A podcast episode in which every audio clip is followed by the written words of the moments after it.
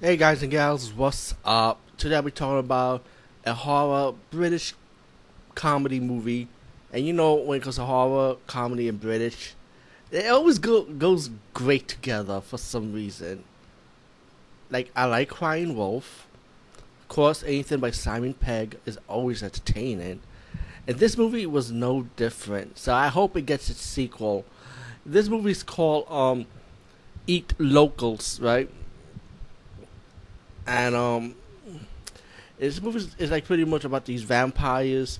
They sit on on a round table and one of the vampires end up betraying their law by eating babies and kids, so they kill him. So they need they need a new member, right?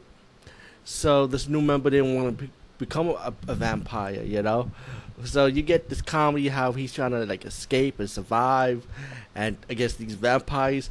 Meanwhile, you get this stakeout by the military against the vampires, and you get the vampires and the military going at it. It is so fucking entertaining and funny, and I like the setup of it too.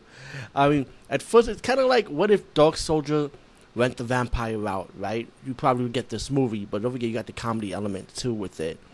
But I really enjoyed it. I thought it was a fun movie, man. It's I highly recommend it. Eat Eat Local, and when the credits roll up, it says something about a sequel called Eat Go Eat Go um Global. Excuse me. So we might have vampires eating people globally, which is nothing new though. But still, it, it's already paving the way for a sequel already.